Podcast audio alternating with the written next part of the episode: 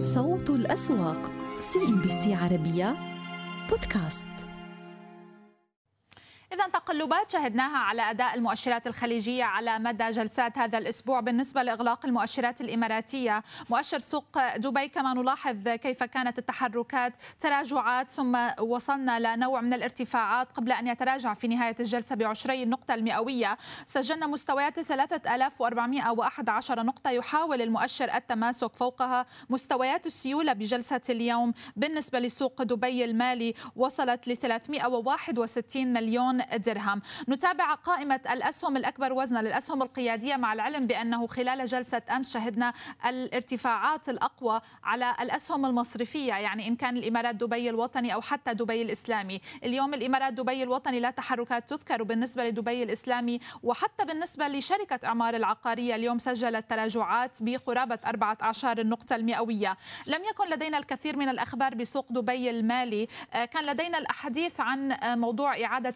الهيكلة لدريك آند سكل. السهم طبعا موقوف عن التداول ولكن بحسب ما سمعنا شركة دريك آند سكل استكملت إجراءات إعادة الهيكلة من قبل لجنة إعادة التنظيم المالي. نلقي نظرة على الأسهم الأكثر نشاطا بسوق دبي المالي اليوم. كنا قد تابعنا سهم GFH تصدر معنا هذه القائمة على مدى جلسات الأسبوع. إعمار اليوم بصدارة قائمة الأكثر نشاطا وأيضا كذلك سهم شركة سوق دبي المالي. عم نراقب تحركات أسعار النفط لأنه بتترك تداعيات على معنويات المستثمرين. جلسة أمس عدنا لمستويات تقريبا ال 120 دولار بالنسبة لخام برنت قبل أو بعد أن وصل لمستويات ال 139 دولار والتي كانت الأعلى من العام 2008 وبالتالي أعطت دفع بالنسبة للمؤشرات الخليجية. ولكن بحكم أن هذه المؤشرات سواء بالنسبة لسوق دبي أو بقية الأسواق وصلت لمستويات قياسية وبالتالي قد يكون لدينا من المبرر أن نشهد نوع من التقلبات عند هذه المستويات. بكل الأحوال بالنسبة لسوق دبي المالي نذكركم بأنه ديوا حتى الآن قامت بتأجيل ملف الطرح العام الأولي حتى إشعار آخر. أما بالنسبة لمؤشر فوتسي أبو ظبي كنا قد أغلقنا جلسة اليوم على نوع من الارتفاعات 16 النقطة المئوية. قطاع الاتصالات كان على نوع من الضغوط يعني سهم اتصالات تراجع هامشيا بتقريبا ثلاثة أعشار النقطة المئوية. بينما شهدنا الأبرز كان سهم FAB. غدا السهم سيتداول ex-dividend وبالتالي سيشهد تراجعات. بينما بالنسبة لجلسة اليوم كما نلاحظ لدينا نوع من المكاسب بالنسبة للسهم بواحد وستة أعشار النقطة المئوية والعالمية القابضة اليوم على ثبات. بالنسبة لبعض الأسهم التي نراقبها بسوق أبو ظبي بينما نلقي نظرة على قائمة الأسهم الأكثر نشاطا الدار العقارية مجلس الإدارة أوصى بتوزيع أرباح نقدية بنسبة 15% من رأس المال. هذا هو السهم بصدارة قائمة الأكثر نشاطا وأربعة ونصف في المئة من الارتفاعات. أغذية أيضا كان من الشركات التي راقبناها مجلس الإدارة أوصى بتوزيع أرباح نقدية ب 8.25% من رأس مال الشركة. وأيضا الياه سات كان لدينا أخبار بأنها وقعت مذكرة تفاهم مع الصير مارين لتزويد السفن البحرية بحلول متقدمة للاتصالات الفضائية. هذه أبرز الأخبار اليوم بسوق أبو ظبي المالي. كما نلاحظ طبعا الأخبار الأبرز أيضا تتعلق بأبو ظبي الأول الذي وصل لمستويات قياسية. غدا سيتداول السهم على ex-dividend وبالتالي سنعود ونشهد نوع من التراجعات على أداء السهم. وبالنسبة للدار العقارية أغلق جلسة اليوم عند مستوياته الأعلى في سبع سنوات بسبب موضوع التوزيعات النقدية يلي أقر مجلس الإدارة أو التي أوصاها عفوا مجلس الإدارة ب 15 في المئة. مستويات السيولة اليوم فقط بشكل سريع بالنسبة لسوق أبو ظبي المالي وصلت لمليارين و113 مليون درهم. وارتفع صافي ربح مجموعة أغذية المدرجة في سوق أبو ظبي للأوراق المالية من 34 مليون درهم العام 2020 إلى 216 مليون درهم في العام 2021 ارتفعت إيرادات مجموعة أغذية إلى 3 مليارات أو أكثر من 3 مليارات درهم بزيادة سنوية بنسبة 49% في العام الماضي وذلك بعد دمج وتوحيد أعمال الشركات الجديدة التي تم الاستحواذ عليها من قبل مجموعة أغذية. بكل الأحوال بالنسبة لأغذية إذا مجلس الإدارة أوصى أيضا بتوزيع توزيع أرباح نقدية بنسبة 8.25% من رأس مال الشركة. السهم أغلق اليوم على تراجعات بنقطة مئوية واحدة لأنه ملف النتائج كان قد سعر عندما أعلنت الشركة عن النتائج الأولية قبل الإعلان عن تفاصيل هذه النتائج. وأشار الرئيس التنفيذي للإدارة المالية في شركة أغذية الإماراتية السيد عمار الغول في مقابلة مع CNBC عربية إلى أن حقوق الملكية تبلغ ثلاثة مليارات درهم والديون نحو ملياري درهم لافتا إلى أن المجال النقدي للتوسع بالاستثمار ممتاز وقائم على أسس سليمة. آه، اليوم ال balance sheet أغذية فيها حقوق ملكية تقريبا 3 مليار وديون تقريبا مليارين أو مليارين و100 وفي كاش على ال balance sheet مليار و100 مليون. التدفقات النقدية من الأنشطة التشغيلية 514 مليون. المجال النقدي للاستثمار والتوسع بالاستثمار ممتاز وقائم على أسس فنية سليمة. ال scale build scale إذا جاز التعبير المجال للتوسع بالقطاعين الأساسيين اللي خلقناهم أو أنشأناهم في ال 21 اللي هي الوجبات الخفيفة ال snacking وال protein آه، جاهز للتوسع وقطعنا مرحلة وشوط ممتاز بدمج هذه الشركات مع بعض بال integration اللي فيها. وافقت الجمعية العمومية لشركة داماك الإماراتية على إلغاء إدراج إدراج أسهم الشركة في سوق دبي المالي. كما تم الموافقة على تحويل الشكل القانوني للشركة من شركة مسا... من شركة مساهمة عامة إلى شركة مساهمة خاصة وتفويض رأس مجلس الإدارة بتوقيع جميع المستندات اللازمة لذلك. وأوصى مجلس إدارة شركة الدار العقارية المدرجة في سوق أبو ظبي للأوراق المالية بزيادة توزيعات الأرباح النقدية الموصى بها إلى 15 فلس للسهم الواحد عن العام الماضي لمكافأة المساهمين تماشيا مع سياسات الحوكمة الشفافة. وقد بلغ صافي ربح الدار العقارية مليارين و300 مليون درهم فيما ارتفعت الإيرادات المتراكمة للدار, العط... للدار للتطوير إلى مستوى قياسي. بلغ 6 مليارات درهم. بلغت مبيعات الدار للتطوير مليار و100 مليون درهم في الربع الرابع من العام العام الماضي مما رفع إجمالي مبيعات العام بكامله إلى مستوى قياسي بلغ 7 مليارات و200 مليون درهم. نعود إذا للسيد سليم خوخار محلل الأسواق المالية من جديد. سيد سليم أهلا ومرحبا بك معنا. دعني أعيد توجيه السؤال آه، المتعلق بتأثير ارتفاعات أسعار النفط على مؤشر سوق أبو ظبي تحديدا. عندما ننظر إلى المستويات الحالية بالنسبة لسوق أبو ظبي هل نستطيع القول بأنه تم تسعير ملف النفط وبالتالي بانتظار أن تصل الأسعار لمستويات قياسية جديدة قبل أن تستمر رحلة الصعود؟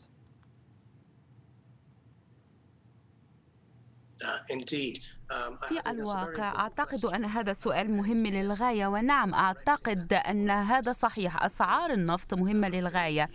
بالنسبة لاقتصادات المنطقة دولة الإمارات والمملكة العربية السعودية ومنطقة الخليج بأكملها. وما نشهده هو ارتفاع حاد في أسعار النفط. وأعتقد أن هذا سيستمر لا سيما أن هناك حركة آه، للانسحاب من المعروض النفطي الروسي. وأعتقد أن هذا سيدعم الأسعار واستمرارها. ولكن أعتقد أن هذا سيكون إيجابي لأسعار النفط وإيجابي أيضا لاقتصاداتنا. هنا لا سيما دولة الإمارات والمملكة العربية السعودية والكويت وما إلى ذلك. اذا لقد شهدنا ارتفاع آه، أرامكو إلى مستويات قياسية ومن المتوقع أن يستمر ذلك. وبالنسبة لي أسعار النفط آه، مهمة للغاية وإيجابية.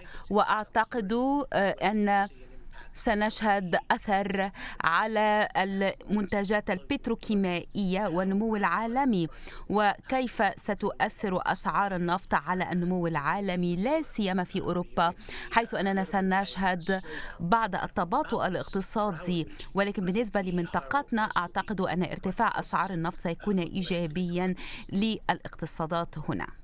طيب سيد سليم إذا ما أخذنا ملف أسعار النفط من جهة وملف التوترات الجيوسياسية وكيف تنعكس على معنويات المستثمرين من جهة أخرى هل آه، هذان الملفان سوية من المفترض أن يؤثران سلبا على ملف الطروحات الأولية يعني اليوم شركة كان لديها نية لأن تتحول لشركة آه، عامة ومدرجة في السوق هل تعتقد بأنها ستنظر إلى ملف ارتفاعات أسعار النفط بشكل أكبر مما تنظر فيه إلى المخاطر الجيوسياسية؟ أعتقد أنه علينا أن ننظر إلى مزيج من العوامل. أسعار النفط مهمة بالنسبة لي. النمو طويل المدى في المنطقة وبالنسبة للإيجابية طويلة المدى على الاقتصادات وبالنظر إلى النمو العالمي ونفسية المستثمرين. هناك بعض التوتر حيال ما يحدث ولكن لا أعتقد أنه ينبغي وأن نحيد عن مسار اكتابات العامة الأولية في هذا في هذه البيئة. عندما ننظر إلى التقييمات التي نتمنى أن نصل إليها من الاكتتاب العام الأولي سيكون هذا إيجابي عند المستويات العالية. ولا أعتقد أننا سوف نرى أي تأثير سلبي على الاكتابات العامة الأولية وعلى النقيض بالنسبة للشركات في هذه المرحلة؟ فأعتقد أنها سترى فائدة مما يحدث وستصل إلى أن يكون لديها تقييمات عالية. وعلينا نأخذ في الاعتبار أنه عندما نرى ارتفاع التضخم عند هذه المستويات المستثمرون لا يمكنهم أن يستثمروا أو يكون لديهم نقد إلى الأبد. وبالتالي من المهم آه، تداول هذا النقد. سواء في الأصول أو في الأسهم. وأعتقد أننا شهدنا أن ارتفاع أسعار السلع ويبدو أيضا أن الأسهم تتأثر بالتوتر ولكن إذا ما أخذنا عامل التضخم في الاعتبار أعتقد أنه سيكون جيدا للمنطقة مقارنة بمناطق العالم حيث نرى أن الأسواق المتقدمة قد تراجعت ولكن منطقتنا مرتفعة بين 6 و 10% إذا يمكننا أن نرى أن هناك آثار إيجابية ويراها المستثمرون وأعتقد أن هذا سيستمر. إذا من الحكمة أن نبقي على أموالنا في في الأسهم في المنطقة بدلا من أن يكون هناك نقد وهذا يترجم أيضا إلى بيئة إيجابية بالنسبة لاكتتابات العمل الأولية. وأعتقد حتى وإذا كان المستثمر متوتر إلى حد ما. أنا أشكر وجودك معنا السيد سليم خوخار محلل الأسواق المالية. لماذا لجأت شركة بلدنا القطرية لرفع حصتها في شركة جهينة المصرية؟ وما أهمية شركة جهينة وحصتها السوقية في السوق المصرية؟ هذا ما سنتحدث عنه في هذا العرض ونبدأ مع إذا أخبار الاستحواذ من شركة بلدنا على هذه الحصة. الحصة التي نتحدث عنها هي كانت قبل الزيادة ب 4.9 في المئة بعد الزيادة ستتجاوز الخمسة في المئة. سعر السهم هو 5.9 جنيه وإجمالي استثمارات بلدنا في آه، جهينة هو تقريبا ل 47.1 مليون سهم بقيمة 286 آه، مليون جنيه أي تقريبا يعادل 18 مليون دولار أمريكي. إذا ما نظرنا إلى شركة جهينة وأهميتها في السوق المصرية، طبعا هي شركة تأسست في العام 1983 وبحكم أنها تخدم آه، تقريبا 100 مليون نسمة في مصر في هذا السوق الكبير وبالتالي لها أهمية أهمية كبيرة من ناحية آه، وتواجدها في السوق المصري لأنه حصة الشركة في السوق المصري تتجاوز 58% وبالتالي من الطبيعي أن نشهد أن آه، يكون لدينا توجه من شركة مثل بلدنا لزيادة حصتها في شركة جهينة. إذا ما نظرنا إلى أرقام بداية شركة بلدنا أرباح النصف الأول من العام الماضي بلغت 316 مليون آه، جنيه مقابل ما يتعلق ب أرباح النصف الأول من العام 2020 232 مليون جنيه. طبعا هذه الأرقام الخاصة بشركة جهينة المصرية. إذا ما تتبعنا النصف الأول من العام الماضي بالمقارنة مع النصف الأول من العام 2020 هي لديها كما تحدثنا حصة سوقية ب 58 في المئة في السوق المصري. وبالتالي آه، يعني تخدم آه، يعني نحن نتحدث عن تقريبا 58 مليون نسمة في السوق المصري. وهذا الأداء الذي شهد شاهدناه من سهم جنيها منذ نهاية العام 2020 كان لدينا بعض الأخبار المتعلقة ب آه، آه، آه، يعني مشاكل تتعلق برئيس مجلس الإدارة مع الحكومة المصرية وبالتالي هذا أثر سلبا على أداء السهم خلال الفترة الماضية. ولكن بكل الأحوال يبقى للشركة تواجد مهم جدا في السوق المصري وبحكم القطاع الذي تعمل به من الطبيعي أن نشهد أن تقوم شركة مثل شركة بلدنا بزيادة حصتها في هذه الشركة.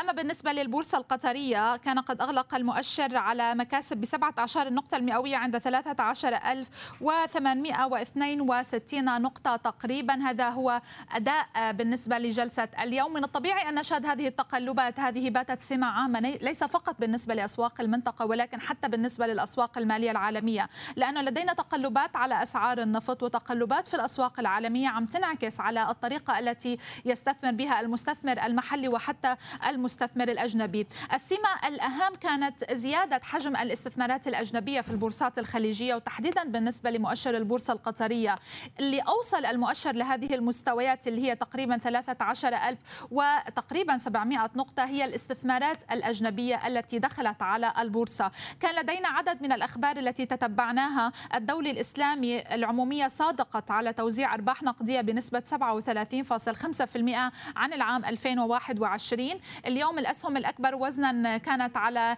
نوع من التباين. سهم صناعات الجلسة الماضية هو من قاد المؤشر صعودا. اليوم أيضا يقود المؤشر صعودا لأنه السهم عم يصعد بتقريبا نصف النقطة المئوية وكيو ام بي على تراجعات بقرابة نقطة مئوية واحدة.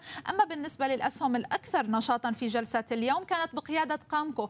قامكو من الأسهم التي استفادت بشكل كبير من ارتفاعات أسعار, الألمنيوم عالميا. نحن نتحدث عن بيئة تضخمية حتى بما يتعلق بأسعار السلع يعني إن كان كل أسعار المعادن الأساسية وغير الأساسية واللي من ضمن الألمنيوم ارتفعت لمستويات قياسية. وبحكم طبيعة هذه الشركة وأعمالها استفادت من ارتفاعات هذه الأسعار كما حتى حتى في العام الماضي. وبالتالي السهم اليوم ارتفع بأكثر من نقطتين وسبعة عشر النقطة المئوية. الخليج الدولية للخدمات والاستثمار القابضة مسيعيد للبتروكيماويات أيضا من ضمن هذه القائمة. عموما سهم صناعات لا ننسى بأنه آه، يستفيد من ارتفاعات أسعار النفط أيضا. قامكو إذا بصدارة قائمة الرابحين. لدينا كان أيضا بروة الخليج الدولية للخدمات وزاد القابضة ضمن هذه القائمة. أين تركزت الضغوط؟ كان علينا ضغوط على القيادي QNB إلى حد كبير بالإضافة للاستثمار القابضة وقطر للإسمنت وبنك قطر الدولي الإسلامي الذي تراجع بقرابة الثلاثة في المئة. إذا صادقت الجمعية العامة العادية لبنك قطر الدولي الإسلامي على توزيع أرباح نقدية عن العام الماضي بنسبة 37.5% من القيمة الإسمية للسهم بواقع 37.5 درهم عن كل سهم سهم بإجمالي 568 مليون ريال. كما أقرت عمومية ثالث أكبر البنوك الإسلامية في قطر البيانات المالية للعام 2021 والتي أظهرت نمو صافي الأرباح بنسبة 7% على أساس سنوي متجاوزة حاجز المليار ريال لأول مرة في تاريخ الشركة. دعم نمو الأرباح العام الماضي زيادة الإيرادات التشغيلية بشكل هامشي إلى نحو مليارين ونصف المليار ريال مقابل تراجع إجمالي المصروفات بنسبة 13% إلى 400 184 مليون ريال وتحقيق صافي عكس انخفاض القيمة من التعرضات خارج بيان ال خارج بيان المركز المالي بنحو 20 مليون ريال مقابل خسائر قدرها 56.5 مليون ريال في العام 2020 هذا هو إذا أداء سهم بنك قطر الدولي الإسلامي اليوم أغلق الجلسة على تراجعات بأكثر من 3% المؤشرات الكويتية أيضا لديها حساسية كبيرة لارتفاعات وتقلبات أسعار النفط. جلسة اليوم كانت خضراء بامتياز تحديدا بالنسبة للمؤشر العام الذي صعد لمستويات السبعة آلاف وتسعمائة وأربعة وثلاثين نقطة. المؤشر الأول يستمر بتحقيق المكاسب. صعدنا فوق الثمانية آلاف وسبعمائة نقطة لأول مرة في تاريخ المؤشر. مستويات السيولة 73 مليون دينار كويتي. والأخبار الأبرز تتعلق ببنك بوبيان لأن العمومية تنظر في مقترحات توزيع أرباح نقدية بنسبة بنسبة 5% وأسهم منحة ب 5% عن العام 2021 هذا أداء مؤشر الكويت الأول. إذا سجلنا مستويات وإغلاقات قياسية فوق 8700 نقطة مدعومة إلى حد كبير بارتفاعات أسعار النفط وزيادة السيولة الأجنبية. صوت الأسواق CNBC عربية بودكاست. ارتفاع أسعار النفط التي تتواصل ما زالت عم تلقي بزخمها طبعا على السوق السعودي والمكاسب. اليوم عند 12851 نقطة. عم يضيف فيها طبعا 43 نقطة نهاية التداول. مع سيولة ما زالت أيضا تتدفق إلى السوق ل 12 مليار و342 مليون ريال. وصلت حتى الآن صافي الشراء ل 900 مليون و297 ألف ريال سعودي. الأسهم الأسهم القيادية ما زالت أيضا هي عم تدعم هذا التحرك مقابل سوق نمو الذي يواصل بعض التراجعات دون مستويات ال 25 ألف نقطة. لاحظنا سهم الراجح اليوم يعود ليعطي نوع من الدعم بالنسبة لهذه التحركات ويستعيد مستويات ال 155 ريال 20 هللة بصعود يقترب ب 1% سابق عاد لبعض التراجعات ب 17 138 ريال. البنك الأهلي السعودي يرتفع ب 1% بعد عمليات جني الأرباح على سهم أرامكو مع تحقيقه لمستويات قياسية يمكن اختبرناها قريبة من ال 46 ريال وهي أعلى مستويات عم بشهدها كان المؤشر على الإطلاق من السهم منذ إدراجه على المؤشر. جبل العمر يتراجع بربع النقطة المئوية والتحركات على باقي القياديات لاحظنا فيها نوع من المكاسب اتجهت لسهم الاتصالات السعودية ب 14 نقطة المئوية. صفول عم يتراجع. سهم بنك الرياض يرتفع والسعودي الفرنسي على بعض جني الأرباح. أما سهم الإنماء ما زال عم بيواصل تحركاته. صوب 33 ريال 65 هلل اليوم عم بيضيف 2 في المئة. المكاسب الأكبر كانت من نصيب والارتفاع والربح كانت على بترو رابغ. عم بيواصل السهم تحركاته الإيجابية بتسعة ونصف النقطة المئوية. زهرة الواحد الصحية التنمية الغذائية وأداء جيد للبحر اليوم عن 36 ريال 25 هللة. يضيف أكثر من 3 و17 النقطة المئوية. ما زال لدينا تحركات أيضا على بعض الأسهم المتراجعة. كانت في صدارتها عزم السعودية لعب كان للزجاج تقدم العالمية وأيضا آه، الجوف للمياه يتراجع سهم أكثر من أربعة ونصف النقطة المئوية. إذا أداء متواصل بالنسبة للسوق السعودي في ظل استمرار هذه الضبابية المتعلقة بالأزمة الروسية الأوكرانية. ينضم إلينا من الرياض ماجد السواغ المستشار المالي والمصرفي يحدثنا عن التحركات التي ما زالت أيضا آه، واضح يعني أثر هذه التطورات الجيوسياسية مع آه، وصول أسعار النفط لمستويات قياسية. أستاذ ماجد عم تستفيد منها الأسهم والسوق بشكل واضح. تخطينا ال 12850 اليوم. مساء الخير أختي ميساء مشاهديك الكرام. آه، رب ضارة نافعة. الحمد لله النفط في مستويات عليا كبيرة.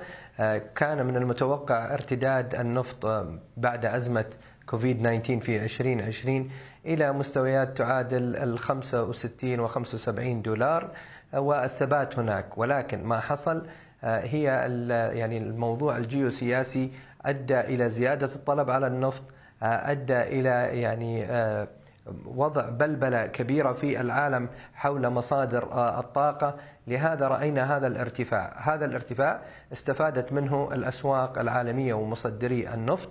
ولله الحمد. المملكة العربية يعني سيدعم الناتج في هذا العام والدخل النفطي لها مما يعني يعني يعطينا مؤشر بأن الميزانية آه، سيكون فيها فائض. وقد أعلنت المملكة العربية السعودية عن ذلك سابقا وتدعمها الآن أسعار النفط. المملكة توقعت في موازنتها للفائض عند أسعار تقارب ال 75 دولار والآن نراها الحمد لله تتجاوز ال 125 وال 130 دولار. طبعا المؤشر يواجه مقاومات آه، الآن آه، قريبة من مستويات ال 12950 وبعد ذلك إن شاء الله نرى 13100 ثم 13333 و 13777 في حال الثبات واستمرار أسعار النفط في الصعود وتجاوزها لل 150 دولار سنرى سريعا 175 دولار لأنها هي كانت القمة منذ سنوات سعر 150 دولار. نعم. آه، لكن يعني اليوم آه، رغم بدء عمليات جني الأرباح أستاذ ماجد على أرامكو يعني أيضا السهم وصل لمستويات قياسية هي الأعلى على الإطلاق. هل متوقع مزيد من جني الأرباح؟ يعني واليوم شايفينه دون ال 45 من جديد اما ما زال أمامه مناطق دعم ومقاومة جيدة قد تبقى يعني فوق هذا المستوى؟ آه، طبعا ما ساعد آه، آه، السوق في الفترة الماضية هي أسعار النفط أسعار أيضا الاكتتابات يعني التي طرحت في الفترة الماضية ساعدت لتحرك السوق. نجد أن الاكتتابات الجديدة أصبحت أسعارها أعلى من الأسهم الموجودة في السوق. لذا رأينا نشاط كبير أولا على القياديات بسبب أسعار النفط النتائج المالية الكبيرة آه، النمو التوزيعات وأيضا المنح التي قدمتها الشركات للأسهم. هذا كله أدى إلى ارتفاع الراجح إلى مستويات 169 ريال ومن ثم بدأ يجني ربحه، رأينا سابق بال 140 ريال، رأينا آه أرامكو بال 46 ريال، من المتوقع التهدئة آه يعني لفترة لمعرفة وضع أسعار النفط أيضا آه، ماذا سيحدث على النتائج المالية للربع الأول وبعد إعلان النتائج السنوية ل 2021 هل هناك استمرار في النمو؟ آه، ماذا سيكون في التوزيعات؟ وهذا ما يهم المستثمرين. رأينا في الفترة الماضية الخشاش ارتفع بأسعار آه، كبيرة جدا ومن ثم أثرت عليها نتائجها المالية إعلان الشري بعض الشركات في يعني في هذه الجزئية آه، خسائر أيضا الاكتتابات الجديدة سحبت سيولة من الخشاش. لدينا اليوم في السوق السعودي أكثر من 210 آه، شركة. رأينا آه، في السوق السعودي في عام 2021 وبداية 22 أكثر من يعني 25 اكتتاب. هذا كله أثر في الأسهم الثانية مما أدى إلى جني ربحها. وربما نعم. تصحيح أيضا. ربما نشاهد ذلك في القياديات وخاصة بعد آه، يعني بداية جني الربح لأسعار النفط أو في حال الاستقرار الجيوسياسي. في العالم. طيب يعني شايفين أيضا بدأت على ما يبدو أيضا الشركات اللي كانت عم بتحقق خسارة تعود للربحية خلال هذه الفترة. كيان يعني اليوم بعد تحقيق أرباح ب 2 مليار و400 مليون أمام الشركة. مزيد من الفرص برأيك أستاذ ماجد مع ارتفاع أسعار المنتجات عالميا وأيضا هذا الارتفاع اللي عم نشهده على أسعار النفط هل ممكن تعود يمكن لمحو خسائرها بالفترة المقبلة؟ آه، إذا كان هناك آه، تصحيح إداري في الشركات فهي تنتقل من الخسائر إلى الربحية. إذا كان هناك خطط استراتيجية آه، واضحة. إذا كان هناك استثمار للطفرة التي حدثت في الشركات وخاصة الآن في ال petrochemical.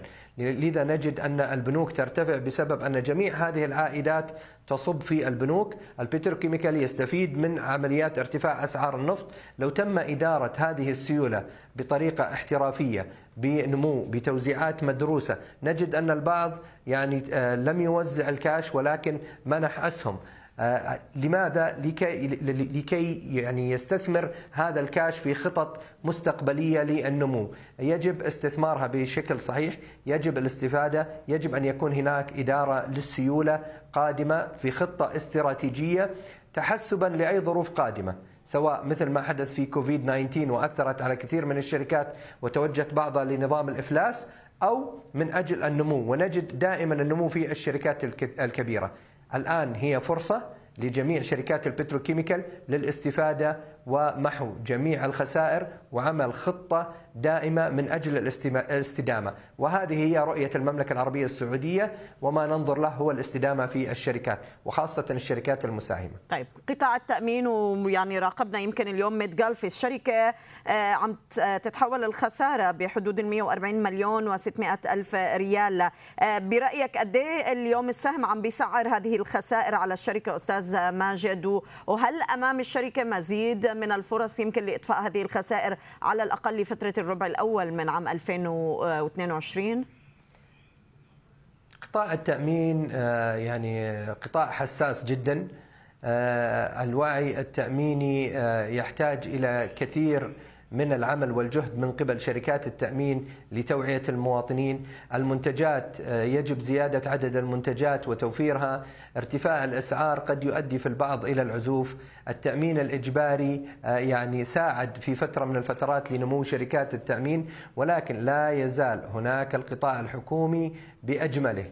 يعني لا يوجد فيه تأمين وشريحة كبيرة من الموظفين والموظفات يعملون في هذا يعني القطاع. لذا نجد شركات التأمين تعاني وتتجه للربحية فترة عند زيادة عدد البوالص وقله أو زيادة المكتتبين وقلة المطالبات. وإذا حصل العكس نجدها على طول تتجه إلى الخسائر. يجب العمل على شركات التأمين لدينا شركات تندمج وتستحوذ ومن ثم يعني تندمج مرة أخرى. وقد ذكرنا ذلك يعني في خلال العامين الماضيين. الشركات تحتاج إلى سرعة معالجة لأوضاعها وليست فقط زيادات رأس مال ومن ثم تخفيضه زيادات رأس مال وتخفيضه لأن هذا سيضر على المستقبل. إذا لم توجد هناك عمليات خلينا نقول شاملة للتصحيح فإن عمليات الاندماج ويعني لتخفيف الخسائر ويعني لن تفيد على المدى البعيد. نحتاج إلى تقليل الأسعار أن تكون أيضا الأسعار في متناول الجميع وأن يكون هناك قانون على نظام المطالبات ولكي يعني تحمي نفسك من عمليات الاحتيال التي تتم في قطاع التأمين وتؤثر عليه بشكل كبير. سريعاً أعتقد بأن شركات التأمين تحتاج إلى هيكلة إدارية وفكرية كاملة وبتضافر جميع الجهات الرقابية. ماجد الاندماجات هي جزء من الحل برأيك للشركات؟ يعني هل بدأت تظهر أثر عملية الاندماجات بقطاع التأمين وأثرها على الشركات؟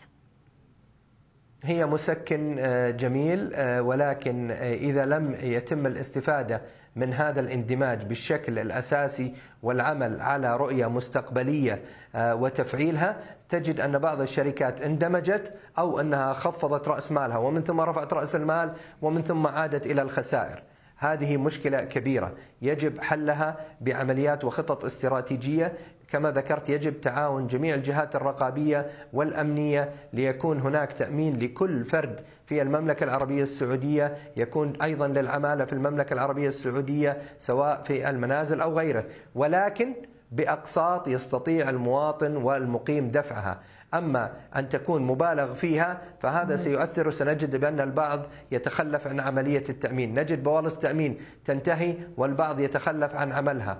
لذا يجب أن يكون هناك أيضا منتجات جديدة تفيد المواطن ويحس بقيمة هذا التأمين. نشكرك ماجد السويغ المستشار المالي والمصرفي كنت معنا من الرياض. شكرا جزيلا لك. صوت الأسواق CNBC عربية بودكاست. إذا إغلاقات حمراء جماعية على المؤشرات المصرية. نسأل عنها أستاذ إيهاب سعيد عضو مجلس إدارة البورصة المصرية السابق. أستاذ إيهاب يعني الأوضاع واضح أنه منعكسة بشكل واضح على المؤشرات. يعني عم نستمر بهذا التراجع عم نكسر مستويات مئوية مهمة بالنسبة للسوق لكن هو الملفت عملية الخروج اللي عم تحصل بالنسبة للمستثمرين الأجانب من السوق المصري لتتجه إلى أسواق مجاورة. بالوقت اللي كنا متوقعين أنه يكون في هروب لبعض السيولة الأجنبية بسبب الظروف يعني اللي عم تشهدها روسيا وأوكرانيا ويلتقط منها السوق المصري جزء. ما الذي يحدث اليوم وما هي أسباب هذا التخارج؟ بسم الله الرحمن الرحيم. في البداية طبعا ألف مليون مبروك على الجائزة. حضرتك تستحق شكرا. هذه الجائزة وأكثر. تسلم شكرا. وإن شاء الله دايما من نجاح لنجاح يا رب. الله يخليك يعني بشكل عام طبعا المسألة عندنا يعني أنا مش عايز أقول إن إن هي قبل موضوع أوكرانيا وروسيا لكن الموضوع واضح للجميع. يعني إحنا مشكلتنا مش مش في اللي بيحصل دلوقتي. ولا ارتفاع أسعار النفط ولا ارتفاع أسعار المعادن ولا المشكلة عندنا داخلية من فترة طويلة جدا وإحنا قلنا يعني على مدار سنتين تقريبا بنتكلم بنقول إن إحنا underperforming ال market بره وأدائنا أقل كثيرا من الأداء اللي بيحصل بره. فطبيعي جدا لما تبقى يعني الناس بتقعد تتساءل هو إحنا ليه ما بنطلعش زي ما هم بيردوا؟ يعني هم بيطلعوا بعد نزول يقول النهارده كل الأسواق طالعة وإحنا مش طالعين وإحنا وضحنا الكلام ده أكتر من مرة إن إحنا underperforming أدائنا أقل من أداء الأسواق العالمية أو أداء الأسواق بشكل عام. ليه؟ لأن إحنا عندنا مشاكل داخلية. زادت هذه المشاكل مع ارتفاع معدلات التضخم الرهيب اللي جاي من بره ده. والحقيقة أنا بس كل اللي بخشاه إن إحنا نرجع نسمع أصل التضخم زاد ربع في المية ونص في المية واحد في المية وبقى 8 في المية. يعني اللي إحنا بنشوفه في الشارع ده واللي إحنا بنشوفه في الأرقام بتاعة التضخم الحقيقة بتقول أرقام مرعبة. يعني ايا كان بقى حتى المكونات المؤشر بتاع أسعار المستهلكين شكله إيه لكن في جميع الأحوال التضخم اللي إحنا شايفينه والارتفاع الجنوني في حركة الأسعار عالميا بره ومصر بقى أضعاف يعني أكتر كمان من اللي بيحصل بره فأمر طبيعي جدا إن في ظل معدلات التضخم الرهيبة دي إن السوق يبقى بهذا الشكل. نعم. أصل التضخم ده ما هواش معناه إن ال ال إن الأسعار بتاعة المعادن زادت فإحنا نزيد. لا طبعا يعني المسألة مش كده خالص. الموضوع ببساطة إن الأسهم دي ما هياش مجرد ما هياش سلعة ما هياش زي إزازة الزيت يعني. دي سلعة آه، بتنتج عن مصانع قائمة وشغالة. المصانع دي لما بيحصل تضخم بيحصل تكلفة مر- مرتفعة في الإنتاج. النهارده بنتكلم في طن حديد داخل في 17000 جنيه. ف آه، آه، بأي منطق الشركة هتبيع أكتر لما المنتج يتضاعف أكتر من 70 80% صحيح. ده معناه إن هيحصل تباطؤ على الطلب. أمر طبيعي جدا. بالنسبة للحديد أو بالنسبة لل... لل... للأسمنت بالنسبة لكل الصناعات يعني مش عايز أتكلم حتى بشكل عام يعني لأنه ال- المفترض الطبيعي إن في أوقات زي دي يحصل طلب كبير جدا على ال- المواد الأساسية أو اللي هي الأصول التضخمية اللي بنقول عليها ال raw industrial material اللي هي بتطلع ورا الذهب. لكن عشان عندنا في مصر في مشاكل داخلية هي اللي مخليها الأسهم دي حتى مش قادرة تطلع. يعني لو في سوق طبيعي أنا بقى شايف إن العز حديد ده مثلا كسبيل المثال ممكن يبقى 18 19 جنيه النهارده. آه، آه، ده أمر طبيعي جدا نظرا للي بيحصل في أسعار الذهب عالميا لأن هي الأسعار الحديد كلها مرتفعة أسعار المواد الخام كلها مرتفعة فطبيعي إن إحنا نشوف ده بيحصل هنا. لكن بقية القطاعات لازم تتضرب طبعا وتبقى أداء سلبي جدا نظرا لمعدلات التضخم الكبيرة والتخارج اللي بيحصل من من جانب المتعاملين الأجانب اللي بنشوفه بشكل دائم يعني. مقابل أستاذ إيهاب يعني إحنا عم نستمع لبعض التصريحات يمكن من وزير ال- ال- المالية يعني عم نتحدث فقط عن استيراد القمح قد يكلف الحكومة اليوم 12 مليار. هذا السؤال يعني هل سيتم أي تعديل بالموازنة بعجز الموازنة نتيجة لهي التكاليف؟ وهل تقديريا ممكن نشوف هذا الرقم عم بيزيد في ظل مستويات تضخم عالية؟ طبعا الموازنة هيحصل فيها مشاكل كتير مش بس عشان القمح كمان عشان البترول وعشان التضخم بشكل عام. كل السلع أسعار السلع عالميا زادت بشكل كبير جدا. آه، فمما لا شك فيه طبعا إن الحكومة هتواجه آه، ضغوط كبيرة جدا في الموازنة. آه، ده إحنا لسه كمان في البداية يعني إحنا كل ده وإحنا لسه يعني في البداية في بداية ال- ال- التأثر. ال- الموضوع واضح إن إحنا داخلين فيه يعني آه، أنا دايما أحب أسميها كده الثلاجه الركود الضخم جدا.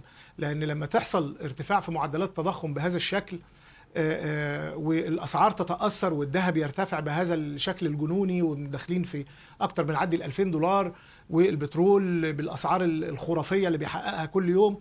فكل ده مما لا شك فيه هيجبر ال- البنوك المركزية حول العالم إن هي ترفع الفايدة. فهي دي الأزمة كلها إن ساعتها الأجانب بتتخارج توقعا برفع الفايدة ده. يعني كله بيتخارج دلوقتي من السوق المصري توقعا باللي هيحصل بره. قد يتجه إلى أسواق الخليجية. ليه؟ لأنها مرتبطة ارتباط وثيق بالدولار. وبالتالي ارتفاع الفايدة على الدولار ممكن ما يأثرش عليها بشكل كبير قوي لأنها بتتحرك مع الدولار. لكن إحنا عشان عندنا مشاكل تانية فده اللي بيخلي الأداء عندنا يبقى أكثر سلبية ونشوف التجاري الدولي وهو بينزل 10 جنيه في أربع خمس جلسات نتيجة للتخارج الكبير جدا من جانب المستثمرين الأجانب. فأنا شايف طبعا الموازنة هتأثر مما لا شك فيه. وزي ما قلت لحضرتك آه، يعني أنا متوقع إن السنة دي هيحصل رفع سعر الفايدة أكتر من ثلاث مرات.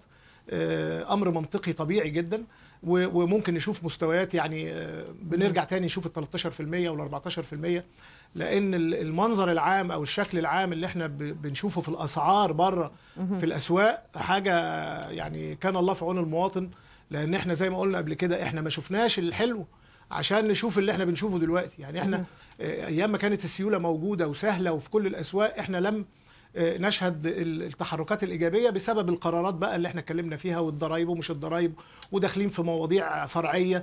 ضيعت علينا كل الطلعة تركيز كله على أدوات الدين. طب أدي أدوات الدين يعني الفرق ما بين الاستثمار المباشر وغير المباشر وأدوات الدين إن هو ما بيخرجش بالسهولة دي. يعني مش في خمس ست جلسات تخرج مليارات بهذا الشكل. فالاهتمام كان اللي إحنا بننادي بيه بقالنا مليون سنة لازم يكون منصب على الاستثمار غير المباشر في البورصة.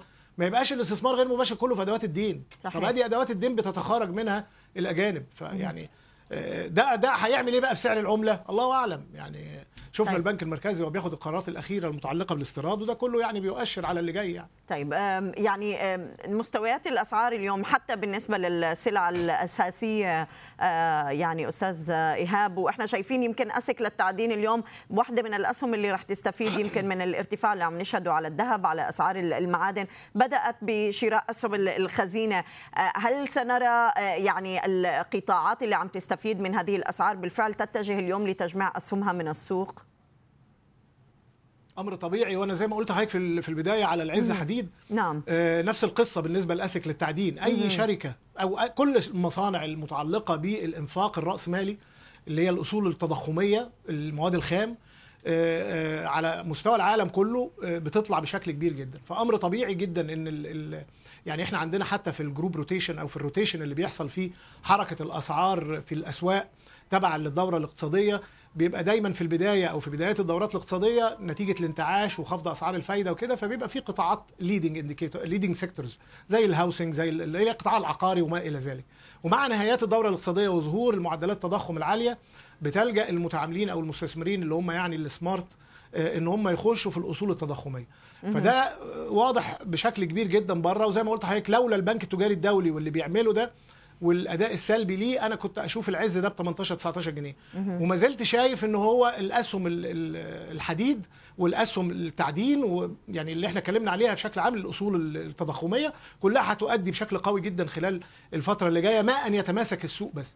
آه، لأن لازم يحصل آه، يعني تسعير منطقي للي بيجرى بره ده. وعشان كده إذا ما كانش الأسعار هتبتدي ترتد هنشوف الشركات بتشتري في أسهمها لأنها فاهمة كويس قوي إن الأسعار زادت بشكل كبير جدا. طيب آه، يعني نتائج الشركات يعني بالوقت هذا يمكن آه، التحليل بقي صعب. آه، طبيعي إنه نشوف نتائج أعمال قطاع العقار عم ترتفع سواء بالم هيلز أو طلعت مصطفى أو حتى مدينة نصر اللي كان عندها شوية هبوط بالأرباح بعام 2021 آه، أستاذ إيهاب. بدأ العقار برأيك أيضا آه، يحتسب هذا التضخم القادم إلى مصر؟ يعني أسعار الأسهم اليوم هل بدأت بالفعل تعكس هذا التضخم بشكل واضح؟ طبعا النزول اللي إحنا فيه ده كله انعكاس للي بيحصل بره ده. زي ما قلت لحضرتك التضخم ده ما هوش أمر إيجابي. إحنا ما بنتكلمش على آه، آه، أرانب ولا دواجن ولا بنتكلمش على سلع غذائية. إحنا بنتكلم على شركات. شركات دي بيحصل عليها تكلفة للمنتج بتاعها. وبالتالي مع التكلفة وارتفاع حجم التكلفة وانخفاض أصلا آه، آه، القدرة الشرائية عند الناس في في في الدولة ده بيؤدي على تباطؤ معدلات الطلب. فبالتالي الشركات دي مش هتكسب. فازاي عايزها تطلع؟ يعني تتأثر ايجابا إزاي في التضخم؟ فما ينفعش تتأثر ايجابا. فأمر منطقي إن هي تبقى بهذا الشكل. مين اللي بيتأثر في التضخم؟ السلع الرأسمالية. ليه؟ لأن زي ما شرحنا كده ووضحنا. إنما غير كده بقية القطاعات لازم هتتأثر سلبا وده أمر منطقي. أما موضوع القطاع العقاري فالقطاع العقاري أنا شايف إن هو هيعاني من ركود حاد طبعا خلال الفترة اللي جاية. أنا بس عايز يعني نفتكر مع بعض إن الشركات القطاع العقاري آه، طبقا للقانون بتدخل أرباحها بعد تسليم الوحدات. فإحنا هنا بنتكلم على نتائج أعمال لسنوات سابقة يعني نعم. نتائج أعمال ل مبيعات حصلت من فترة فبالتالي مع دخولها ظهرت الارتفاع اللي إحنا بنشوفه في نتائج الأعمال ده. لكن اللي جاي هو اللي عليه بقى العين يعني اللي جاي هو اللي محدش عارف القدرة بتاعت الشركات دي على الاستمرار في معدل المبيعات آه، آه، خلال الفترة اللي جاية هيبقى شكله إيه؟ لأنه مع ارتفاع الحديد والأسمنت فتكلفة البنى هتزيد فالأسعار المفترض هتزيد. طب الناس هتجيب منين الكلام ده كله عشان تقدر تشتري وتدفع اقساطه يعني مو- مواضيع كتيرة قوي متداخلة ومتشابكة. الأيام اللي جاية الحقيقة صعبة مش على مصر بس على العالم كله. لأنه واضح جدا يعني إن إحنا بنمر بفترة استثنائية زي ما شفنا في الكورونا. بنشوف في واقع الاقتصاد كتأثير على اللي حصل في الكورونا. الله يعطينا خير الأيام اللي جاية أستاذ إيهاب سعيد عضو مجلس إدارة البورصة. المصرية السابق كنت معنا من القاهرة. شكرا جزيلا لك. صوت الأسواق CNBC عربية بودكاست.